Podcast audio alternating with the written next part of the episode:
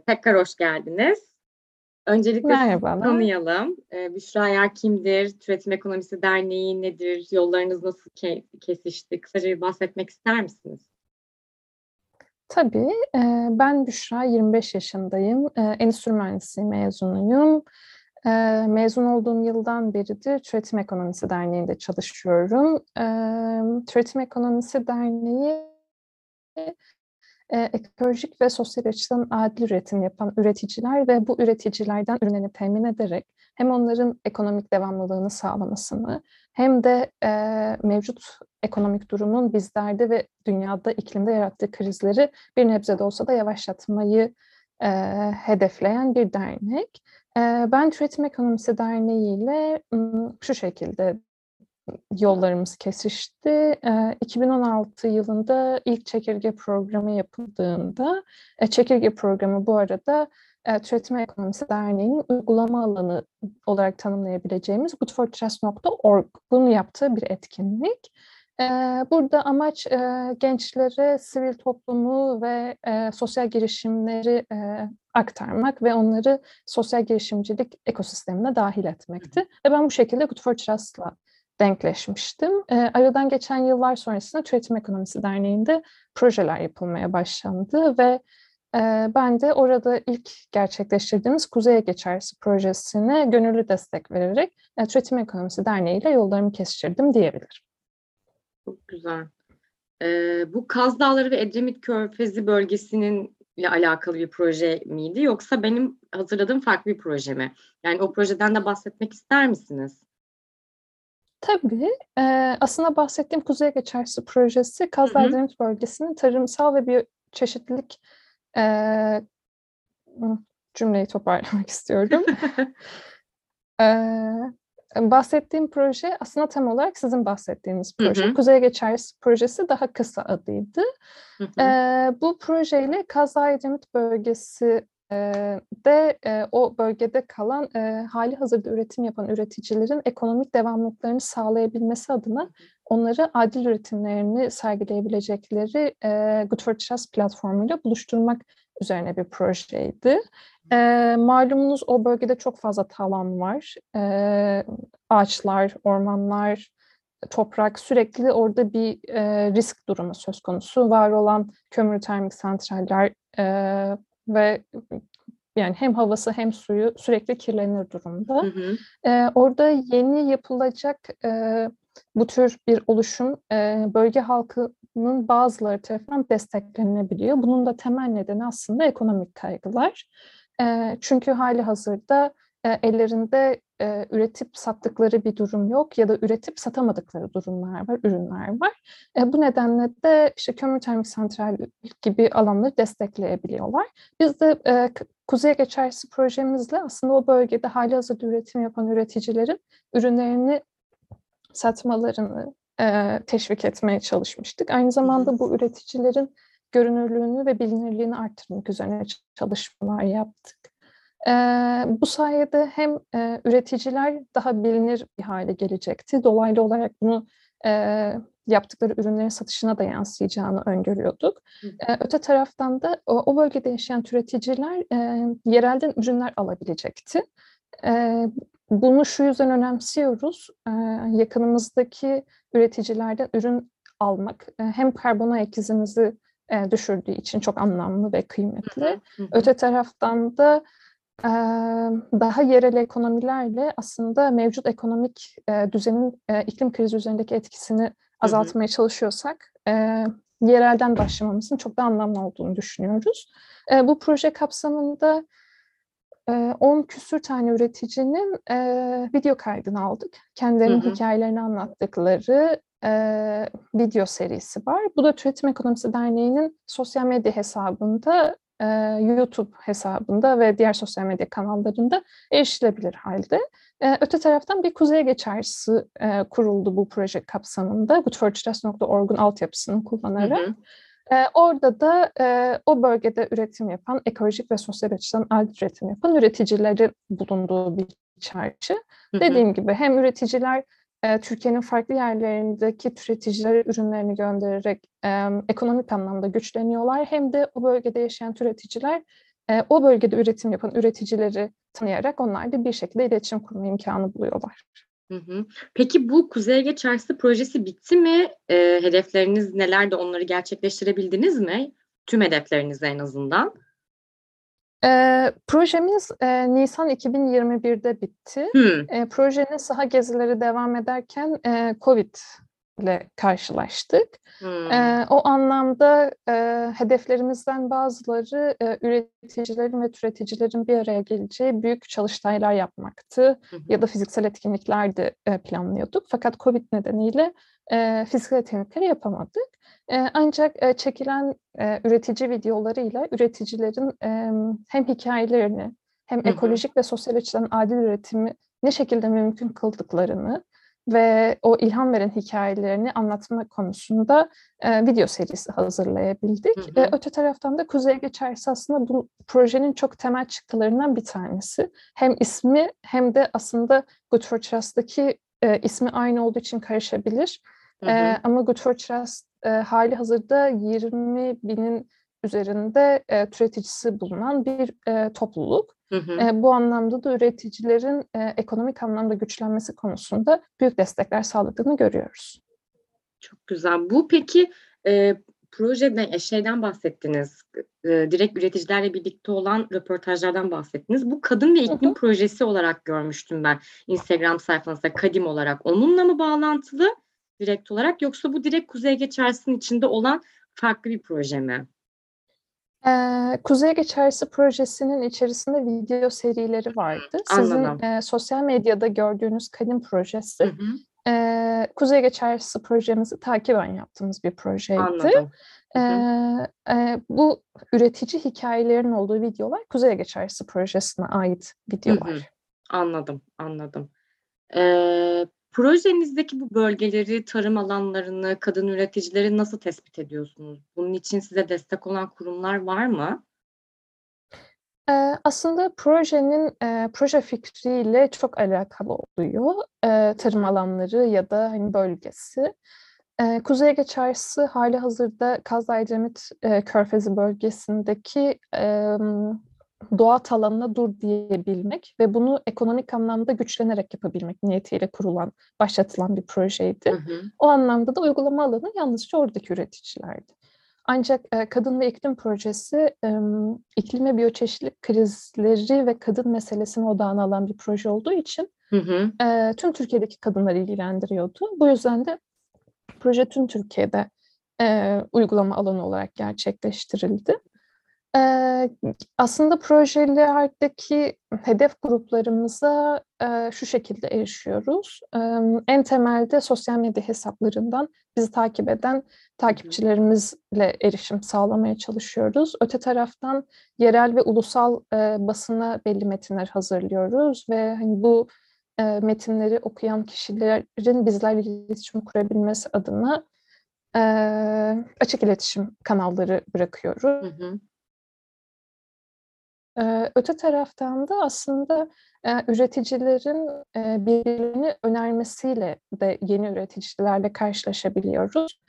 Örneğin bir saha gezisine gittiğimizde bizim iletişim ağımızda olan üretici kendi bölgesinde ya da Türkiye'nin farklı bir bölgesinde doğayı ve insanı umursayarak doğayı ve insanı odağına alan üretim yapan farklı üreticiler varsa onların da isimlerini bizlerle paylaşıyor. Bu sayede ağımızı genişletebiliyoruz.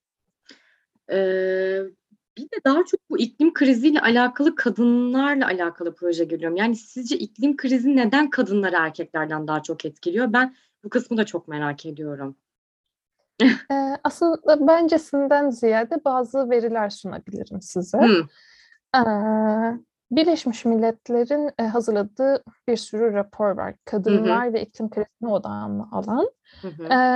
Bunlardan raporun adını tam anımsayamayacağım ama içeriğinden bahsedebilirim. Dünyada tarımsal üretim gözetildiğinde var olan tarımsal üretimin %40'ını kadınlar gerçekleştiriyor. Ve bu aslında kadınların üretiminin erkeklere oranla toprakla, havayla, suyla daha doğrudan bir arada olması demek oluyor. Ve iklim krizi etkilerini göstermeye başladığında aşırı yağışlar, hava olayları ve buna bağlı seller, tsunamiler doğrudan toprakla ilgili ve aslında doğrudan onların ekonomik gelirlerini tehdit eden bir durum iklim krizi. Öte taraftan benim çok ilginç bulduğum bir örneği sizinle paylaşmak istiyorum. Hı hı. 2014 yılındaydı sanırım. Endonezya'da bir sel felaketi oluyor. Hı hı. Ve doğrudan iklim krizi odaklı değil bu sel felaketi, ancak havanın ısınması, deniz seviyesinin yükselmesi gibi durumlarında bir etkisi var. Bu sel felaketinde erkekler oranla kadınlar daha fazla zarar görüyorlar. Bunun birkaç temel nedeni var. Bir tanesi toplumsal normlar nedeniyle kadınların yüzme bilmiyor olması. Ay, erkekler bu sel felaketinden yüzerek kurtulabiliyorlar ya da bir kısmı bununla baş edebiliyor ama kadınlar yüzme bilmedikleri için bu durumdan daha fazla etkileniyorlar. Öte taraftan bir de bazı toplumsal cinsiyet rolleri var. Burada kadın anne, o sel felaketinde kurtarması gereken tırnak içinde çocukları ya da işte kıymetli malzemeleri var. Hı hı. Ve onlarla ilgilenirken aslında kendisi ikinci planda kalıyor. Bu ve buna benzer çok daha fazla örnek var. Kadınların birçok durumda toplumda dezavantajlı grup olarak tanımlanabileceği durumlar var. Hı hı. Ve biliyorsunuz ki normal olmayan herhangi bir şey ilk olarak toplumdaki dezavantajlı grupları etkiliyor. Evet. Başka bir örnek, şu an hali hazırda çok kötü bir durumla karşı karşıyayız. Hemen yukarımızda, Türkiye'nin hemen azıcık yukarısında bombalar patlıyor. Yıllar önce aşağılarında patlamıştı. Korkunç şeyler bunlar. Kadınlar göç etmek zorunda. Aslında bütün toplum göç etmek zorunda kalıyor.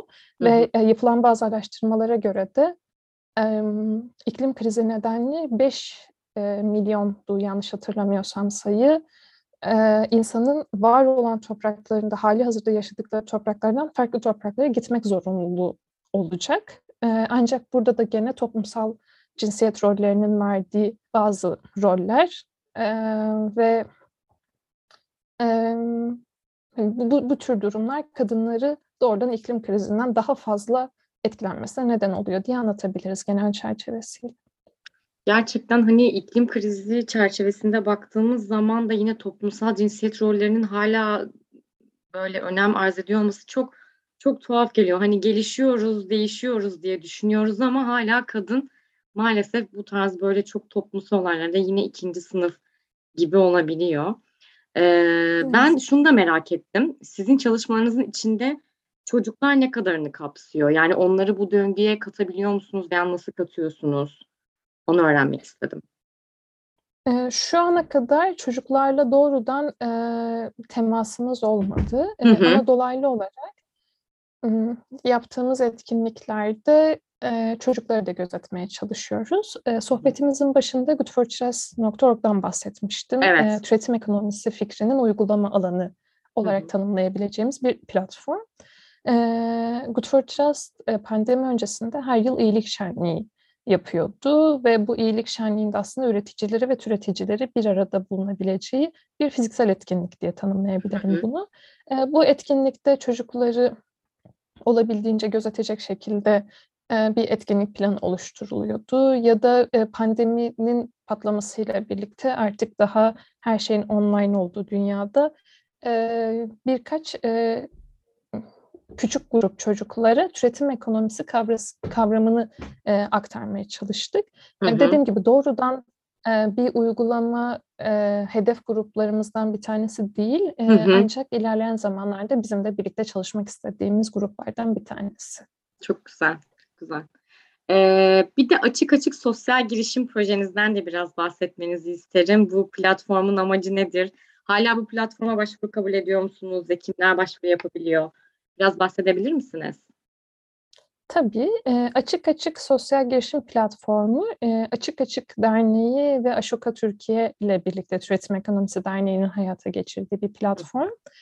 belki Açık Açık platformunu bilirsiniz. Açık Açık platformu hali hazırda derneklerin ve vakıfların şeffaflığını gösterebildiği bir platform.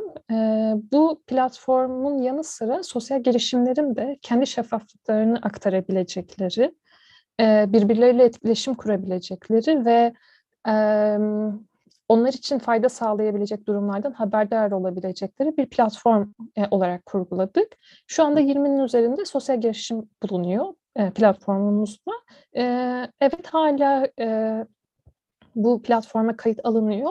Eğer siz de bu podcast'i dinleyecek olanlar da sosyal girişim olarak kendilerini tanımlıyorlarsa ve şeffaflık temel ilkelerinden bir tanesi ise bu platforma başvuruda bulunabilirler. Çok güzel. Duydunuz. Bir de son olaraktan kastım hani toplumsal kısımları sorduktan sonra birkaç kendi özel sorum da olacak da Zehirsiz Sofralar Sivil Toplum kurucu üyesisiniz diyebiliyorum. Bu toplumu hakkında da böyle ufak bir bilgi rica ediyorum sizden. Tabii. Bu platform Buğday Ekolojik Yaşamı Destekleme Derneği'nin kuruculuğunda, öncülüğünde kurulan bir platform. Kuruluş amacı da Türkiye'de zararlı kimyasallar, tarımsal zararlı kimyasal, pestisit dediğimiz kimyasalların kullanımının azaltılması ve birçoğunun aslında yasaklanması üzerine kuruldu ve birçok sivil toplum kuruluşu ya da birey tarafından desteklendi. Zehirsiz Sofralar Ağı sayesinde hali hazırda kullanımı azaltılmış ve yasaklanmış bazı pestisitler var. Bu platformun hani varoluşunda beni bireysel olarak en mutlu eden durumlardan bir tanesi bu. Zaten hali hazırda bu amaçla kurulduğu için amaçlarına erişiyor olması tabii ki çok çok anlamlı. Ama öte taraftan toplumda pestisit nedir, tarımsal, kimyasal zehirler ne anlam ifade eder konusunda da gene ben bireysel olarak çok büyük bir destek ve çok büyük bir bilgi aktarımı yaptıklarını düşünüyorum. Bu platform şu anda, ismi doğru aktarmak isterim izninizle, Zehirsiz Kentlere Doğru projesiyle de devam ediyor. Bu projede yerel yönetimlere yönelik gene pestisit kullanımının azaltılması, hatta bu konuda farkındalıklar yaratılması ve mümkünse bu pestisitleri kullanmadan üretim yapılması konusunda yerel yönetimlerle doğrudan çalışıyor. İnsanların tüketme alışkanlıklarının artmasıyla alakalı bir şeyler söylemek ister misiniz? Yani üretim odaklı bir toplum olmak için ne yapmak gerekir? Çok fazla sosyal medyaya düştük. Sosyal medyada bir imge sunmak artık var olmayan bir yaşam tarzı haline geldi. Ya bu tüketimle doğrudan ilişkili diyebilir miyiz? Sanırım bu birbirini destekleyen bir durum. Yani tüketmeye alıştıkça tükettiğimizi gösterme ihtiyacının doğması ve öte taraftan da bize sürekli tüketmenin normal bir şey olduğunu ve bütün kaynakların sınırsız olduğunun gösterilmesinden kaynaklı olarak hayatımıza da bunu uyguluyor olmaktan herhangi bir rahatsızlık duymuyor olmamız. Yani birbirini çok net destekleyen iki durum bence. Bu konuda yapılmış değişik belgeseller ve mini diziler dahi var. Evet. Sosyal medyanın bize tüketim odaklı bir yaşamı nasıl adapte ettiği ve üzerimizde nasıl bir etki bıraktığına dair. Bir üretim toplumu olabilmenin galiba en mümkün yollarından bir tanesi üretime dair bir şeyler biliyor olmak. Daha doğrusu bunu merak ediyor olmak. Yani market rafından sürekli ya da işte bir manava gittiğinizde, markete gittiğinizde yazın ve kışın domatesin sürekli olmayacağını, kışın domatesin aslında olmaması gerektiğini, eğer kışın domates oluyorsa bunun hangi koşullarda kimlere ne zararlar vererek bize kadar geldiğini biliyor olmak, bunu merak ediyor olmak gerekiyor. O paketli gıdaların hangi koşullarda paketlendiğini, içine konulan bütün o malzemelerin nerelerden ne şekilde temin edildiğini, paketleme yapılırken bir çocuk işçinin mi çalıştırıldığını ya da çalışanların haklarının gözetilip gözetmediğini merak etmek, sorgulamak gerekiyor. Bunları sormaya başladıkça galiba tüketimden uzaklaşıp daha üretime ve aslında bizim genel olarak tanımladığımız türetim kavramına yaklaşıyor oluyoruz. Türetim kavramı tam olarak aslında bu bahsettiğim durum. Yani herkes aslında türeticidir, üretici olsa da. Türetici çünkü aldığı ürünün, kullandığı malzemenin neyi kendisine alıyorsa bunun arkasını sorgular ve burada hem ham maddesini sorgular hem o ürün ona gelene kadar hangi süreçlerden geçti ve hangi koşullarda üretildi sorusunu sorar. Türetici olmaya başladığımızda galiba üretim toplumu olmaya da başlayacağız. Evet, çok güzel. Ya galiba ekolojik ve sağlıklı yaşam birazcık pahalıymış gibi lanse ediliyor. Yani en azından ben öyle görüyorum. Yani sizce pahalı mı bu şekilde yaşamak? Ya da acaba Türkiye'de mi pahalı? Normalde pahalı olmaması gerekirken Türkiye'de mi pahalı lanse ediliyor? Onu da bilmiyorum. Aslında çok fazla değişkeni var bu sorunun. Yani ekonomik durum tabii ki bunlardan bir tanesi. Ekolojik ürün diye tanımlanan ürünlerin eğer büyük çoğunluğu sizin para biriminizden farklı bir para birimiyle çok uzaklardan size geliyorsa pahalı olmak durumunda. Çünkü oradan bir birim alınan şey burada bir birim para değil. Evet. Öte taraftan eğer gene çok uzaklardan geliyorsa para biriminden bağımsız o ürün buraya gelene kadar harcanan bir sürü ham madde var. İşte gemilere yükleniyorsa gemilerde kullanılan fuel oil var. Uçaklarla geliyorsa gene öyle. Ve haliyle bunlar da son ürüne yansıyor. Ancak ekolojik hayat pahalı mı sorusuna benim genel olarak yanıtım hayır. Çünkü aslında ekolojik hayat demek illaki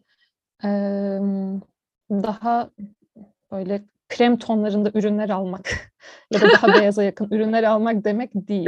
Yani ya da tek renk giyinmek, tek renk beslenmek demek değil. Yerelinizde bulunan üreticileri destekleyerek normalde bir marketten alacağınız ürün ne kadarsa yani endüstriyel üretilmiş ürün, konvansiyonel üretilmiş ürün ne kadarsa ona çok eşdeğer ürünlerle, fiyatlarla ürün temin edebilirsiniz. Bir de öte yandan bunun gıda tarafına bakacak olursak konvansiyonel üretimle üretilen maddeler, örneğin işte domatesten bahsettim. Domatesin yazın da marketten aldığınız domates o kadar güzel gelmeyebilir tadı. Hatta sürekli olarak işte büyüklerimizden şu cümleleri duyarız. İşte eskilerde domatesler ne kadar güzeldi, ne kadar suluydu. Üretimin kendisi başkalaştığı için o üründen aldığımız tat, keyif, haz da başkalaşıyor. O yüzden hep daha çok almak istiyoruz.